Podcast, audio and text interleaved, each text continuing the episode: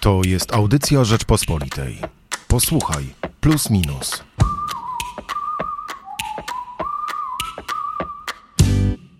Najnowszego i pierwszego październikowego plusa minusa poświęciliśmy odbudowie Ukrainy. O tym, jak i czy w ogóle da radę odbudować Ukrainę. Oczywiście tutaj pierwszym podstawowym zadaniem jest zakończenie trwającej wojny. E, pisali i piszą w plusie Jędrzej Bielecki e, oraz Jacek Borkowicz. E, ale będziemy rozmawiali nie tylko o tym. Moim gościem jest Marcin Uniewski. Dzień dobry. A ja nazywam się Hubert Salik. Marcinie, jesteś autorem jednego z ciekawszych tekstów, które mamy w plusie minusie, choć pozostałe również polecamy, dotyczącego podwodnej gorączki złota. Ale zanim do niego przyjdziemy, e, może pochylimy się chwileczkę nad tematem plusowego e, numeru na początek października, czyli o tym, jak odbudować i czy to w ogóle jest możliwe Ukrainę. E, duży i bardzo interesujący tekst na ten temat napisał na naszych łamach Jędrzej Bielecki, który wskazuje, że jednym e, z głównych problemów, z którymi boryka się Ukraina z punktu widzenia gospodarki w tej chwili jest to, że z trudem utrzymuje w ogóle funkcjonowanie państwa. 40% e, wydatków pochodzi tak naprawdę z podatków, pozostałe 40% z emisji obligacji, a reszta od mm, innych państw. E, jest to kłopot e, dotyczący bieżącego trwania państwa, a jednocześnie mamy do czynienia ze zniszczeniami wywołanymi wojną. Ale załóżmy optymistycznie, e, że ta wojna się kończy i w pewnym momencie będzie można ten kraj odbudować. I tutaj zaczynają się schody, gdyż wyliczenia, które podają poszczególne instytucje, wahają się od 100 do 750 miliardów dolarów, to akurat wyliczenia strony ukraińskiej. E, I pytanie brzmi, czy w ogóle państwa, mm, państwa Zachodu są w stanie wyasygnować taką kwotę. I tutaj mamy też pewne wątpliwości, nasz autor ma pewne wątpliwości i całą nadzieję w odbudowie Ukrainy upatruje w przyszłym, potencjalnym wciąż członkostwie w Unii Europejskiej. E, a ty Marcinie, jak sądzisz, czy Ukrainę po tak e, wyniszczającym konflikcie da się w miarę szybko odbudować, czy, czy i w ogóle jak do tego podejść? Po pierwsze, bardzo ważny temat i super, że on został poruszony, bo my często mówimy, prawda, jak to gospodarka rosyjska się chwieje i to jest prawda, bo sankcje Rosję dławią. Natomiast właśnie nie mówi się o tym, że Ukraina, no niestety, też bardzo cierpi, jeśli chodzi o, już pomijam oczywiście straty ludzkie, ale jeśli chodzi o gospodarkę i, i, i długo może nie pociągnąć w ten sposób, jeśli ta wojna by się, oby tak nie było, przedłużała. Natomiast co do odbudowy, ona jest bardzo potrzebna. Na pewno firmy zachodnie, państwa, państwa zachodnie y, gdzieś tam no, spoglądają w tę stronę, bo to oczywiście, no nie oszukujmy się, to jest też kwestia mm, raz, że pomocy, mm, e, no wiadomo, takiej słusznej moralnie, bo trzeba pomóc Ukrainie zaatakowanej w sposób brutalny przez Federację Rosyjską, no natomiast to jest też kwestia oczywiście kontraktów dla firm mm, zachodnich, więc no te kwestie finansowe też. No natomiast y, ten temat oczywiście tak naprawdę powraca od początku wojny. No na pewno przydałaby się jakaś instytucja, tak jak chociażby właśnie Unia Europejska, Europejska, która by w pewien sposób tą pomoc koordynowała, no bo pojawiają się mm, takie głosy, że no, trzeba na przykład pamiętać o kwestiach niestety korupcyjnych, prawda? No, pompowanie miliardów dolarów w różne branże przemysłu, żeby go odbudować, no, jest sytuacją nadzwyczajną, ale też sytuacją mm, no, taką korupcjogenną, można powiedzieć. Po drugie, no, kwestia właśnie tego, żeby ta pomoc była koordynowana, żeby ona nie była taka od sasa do lasa, Oczywiście Ukraińcy sami najlepiej wiedzą, czego potrzebują, no ale żeby ten wysiłek międzynarodowy w jakiś sposób, e, w jakiś sposób skoordynować. Ja bym chętnie Unię, e, Ukrainę widział w Unii Europejskiej, natomiast no, obawiam się, że, że to jest jednak pieśń przyszłości z powodu wielu różnych czynników, sprzeciwu też części państw na pewno na, e, na, na Zachodzie. No natomiast pomoc jest jak najbardziej potrzebna, jest możliwa, oczywiście no, ona potrwa, prawda, lata sądzę, bo te zniszczenia niestety są ogromne i to nie tylko, prawda, kwestie tych terenów, które Rosja zajęła i zniszczyła, no ale też y, tereny zachodnie, które, y, które są y, wolne w rękach Ukraińców, no one też gdzieś tam ta gospodarka, prawda, się, się załamała przez, przez to, co się dzieje. Mm, więc pomoc skoordynowana, tak, no część ekspertów na przykład, tak jak kiedyś o tym czytałem, mówi, no banku, banku światowym na przykład, żeby koordynował e, czy jakiejś innej instytucji, która, która no właśnie w taki sposób, w sposób uporządkowany by tą pomoc y, przekazywała Ukrainie. No, niewątpliwie jakiś koordynator tej pomocy by się przydał, natomiast tutaj ta rozbieżność wynika też z tego, że Bank Światowy i dotychczasowe doświadczenia z Bankiem Światowym i MFW, bo zwykle te instytucje idą razem w tak. parze, mhm.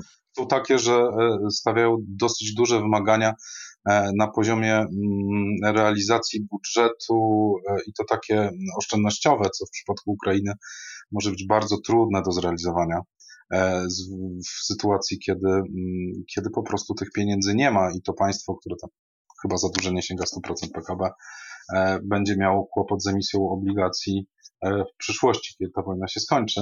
Natomiast e, ten wątek unijny jest o tyle ciekawy, że za tym mogą iść pieniądze, ale tak, faktycznie masz rację, że wszystkie takie poprzednie, jeszcze przed wojną, mm, to nawet nie są badania, tylko raczej rankingi, plasowały Ukrainę, jeśli chodzi o korupcję, no dosyć nisko. I ten problem korupcyjny pojawiał się też w wielu opowieściach E, ludzi, którzy przybyli do Polski, że w Polsce można rzeczy nie tyle załatwić, czy, ale na przykład dostać się na studia, a nie tylko jeszcze e, e, komuś dopłacać za to, za to że się egzamin na studia zdało. To były na przykład takie przykłady, które się pojawiały.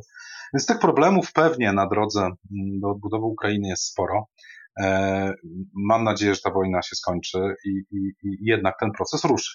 Ale przejdźmy może do Twojego tekstu, bardzo zresztą ciekawego, którego głównymi bohaterami e, są konkrecje podwodne y, ziemniaki, można powiedzieć, bo one najczęściej przy, przy, przyjmują wielkość e, y, ziemniaka.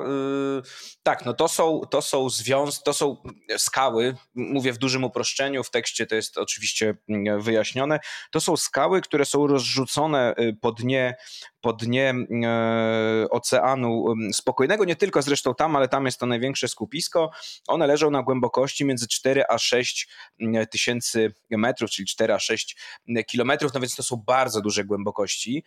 O tych konkrecjach wiemy od y, ponad 100 lat. Y, pierwsze y, te konkrecje odkryto mniej więcej w drugiej połowie XIX wieku. No przez lata technologia nie pozwalała po prostu nawet próbować ich wydobyć na takich ogromnych głębokościach. One są cenne, bo zawierają w sobie bardzo duże ilości kobaltu, niklu, cynku, miedzi, czyli tych surowców, które na Ziemi są po części, no powoli gdzieś ta baza ich się wyczerpuje. Po drugie, one są potrzebne do zielonej rewolucji, do zielonej gospodarki, jeśli chcemy dekarbonizować, mm, dekarbonizować e, świat, jeśli chcemy produkować samochody elektryczne, turbiny wiatrowe, jeśli chcemy budować panele słoneczne, to te wszystkie surowce, pierwiastki są potrzebne. Natomiast one są na ziemi wydobywane na, przykład kobalt w Demokratycznej Republice Konga w warunkach, które po prostu urągają jakimkolwiek standardom. Dzieci często w niewolniczy sposób, mm, wdychając opary chemiczne, kopią ten kobalt. Ten temat oczywiście powraca przez lata, że jest to nieetyczne. No a tutaj twierdzą zwolennicy kopania pod wodą, będziemy mogli wydobyć takie konkrecje, te kamienne ziemniaki, kartofle, i tam będzie bardzo dużo tych surowców, będziemy mogli miliony aut elektrycznych produkować, a dzięki temu oczywiście no, świat e, uda się ochronić przed globalnym ociepleniem, a też biznes taki jak kopalnie kobaltu w Demokratycznej Republice Konga po prostu upadnie, no i od tego odejdziemy. Szczerze mówiąc, czytając twój tekst już na początku zacząłem się zastanawiać nad tym, czy mm, nie jest to rodzaj paradoksu, bo zresztą później dotarłem do momentu, w którym e, e, o tym piszesz, że e, jednocześnie, żeby zaspokoić pewne potrzeby ludzkości związane no, tak naprawdę z konsumpcją z jednej strony, a z drugiej mm, a z drugiej strony z mm, ewentualną budową e, odnawialnych źródeł energii, e, przenosimy zachowania ludzkie dotyczące, które w efekcie powodowały niszczenie środowiska, w miejsce, które jeszcze aż tak zniszczone nie jest. E, no, budziło moje to pewne i budzi moje pewne etyczne, mm, e, e, etyczne wątpliwości, ale ty o tym też szerzej piszesz. To nie tylko twoje, bo to, mm, bo to budzi bardzo duże wątpliwości, mm, ogromne rzesze ekspertów, ekologów, biologów morskich, którzy na co dzień zajmują się oceanem i tymi jego najgłębszymi częściami, no podnoszą te same obiekcje co ty. Pamiętajmy, że my lepiej znamy powierzchnię Marsa, a tym bardziej Księżyca, niż to najgłębsze dno oceaniczne, mm, czyli między 4 a 6, a nawet poniżej 6 mm, kilometrów, to jest teren kompletnie dziewiczy. Y, w moim tekście eksperci podkreślają, że oni, kiedy mm, prowadzą badania na, na tych głębokościach, to za każdym razem, kiedy, kiedy schodzą, czy to batyskafem, czy, czy robotem na te głębokości, to oni odkrywają nowe gatunki. Cały czas nowe gatunki. Wydaje się, że Ziemia jest zbadana, że mamy po prostu już wszystko poznane, każdy najmniejszy zakątek. Okazuje się, że żyją na tych głębokościach mm, zwierzęta y, tak różnorodne, że eksperci mówią, że to może być jeden z najbardziej y, różnorodnych ekosystemów na Ziemi. No i teraz pytanie, co się stanie z systemem tak dziewiczym, a którego tak do końca nie znamy, kiedy my zaczniemy wydobywać na skalę masową te konkrecje, e, jeżdżąc takimi podwojnymi i podwodnymi kombajnami, to też w tekście dokładnie opisuje, jak wygląda, hałasując, e, prawda, e, powodując też zanieczyszczenia, drgania ziemi. No, jak to wszystko wpłynie na na te zwierzęta, yy, znaczy na tą florę i faunę, bo to przecież nie tylko zwierzęta, mikroorganizmy przeróżne, które mają miliony lat. Mm, no i właśnie jest taka groźba paradoksu, tak jak powiedziałeś, czy nie jest trochę tak, że ratując powierzchnię planety, mówiąc w takim dużym skrócie, nie zniszczymy za chwilę jeszcze y, kolejnego dziewiczego ekosystemu, co może też przyspieszyć globalne ocieplenie. Więc czy sami sobie przypadkiem nie założymy jeszcze pętli na szyję bardziej? No tam jeszcze pojawia się mm, temat dwutlenku węgla, którego podobno jest bardzo dużo e, pod dnem morskim. Ocean absorbuje, tak, ocean absorbuje mm, dwutlenek e, węgla, on się osadza potem na, w mm, osadach na, na dnie. No i teraz pytanie, co się stanie, jak taki osadzający się przez miliony lat dwutlenek węgla naruszymy, znaczy ten osad morski naruszymy, zaczniemy go mieszać, te warstwy, które mają, nie wiem, 5 tysięcy lat z tymi, które mają 40 tysięcy lat, no a to wszystko się oczywiście stanie, kiedy zaczniemy jeździć mówiąc tak też bardzo, bardzo skrótowo, po dnie, po dnie morskim i po prostu zdzierać centymetry tego dna, zbierając te, te podwodne kamienie, te podwodne ziemniaki. Gdzieś tam w tle jeszcze e, na potrzeby e, kobalt, kobalt, mangan i miedź są niezbędne na potrzeby e, branży motoryzacyjnej, która powoli przedstawia się na samochody elektryczne. I tutaj jest taki problem, który wydaje mi się bardzo rzadko poruszany w ogóle w mediach. Pojawia się sprawa śladu węglowego ale nie pojawia się sprawa e, tego, e, gdzie, kto i jak ma w ogóle utylizować e, baterie z tych samochodów, więc zwiększając produkcję dzięki wydobyciu takich surowców, jeszcze bardziej możemy truć środowisko. No, to jest problem, który wraca. No, co robić na przykład z, mm, z panelami słonecznymi, które gdzieś tam się zepsują e, czy, czy, czy e, wyeksploatują się. No, podnosi część ekspertów kwestię tego, że w ogóle produkcja e, paneli słonecznych, czy właśnie baterii, tak jak powiedziałeś, tych litowych, wykorzystywanych chociażby w autach elektrycznych, no, że to też napędza emisję dwutlenku węgla.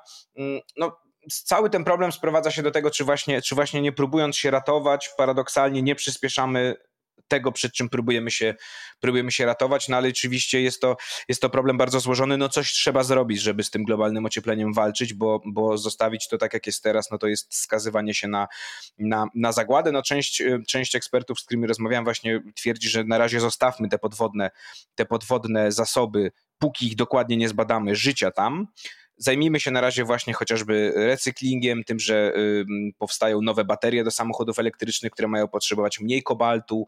No ergo te kopalnie będzie można zamknąć na przykład w Demokratycznej Republice e, Konga działać trzeba, tylko tak jak mówię, no trzeba to robić rozważnie, a problem jest bardzo, bardzo złożony, o czym też w swoim tekście, na swoim tekście piszę.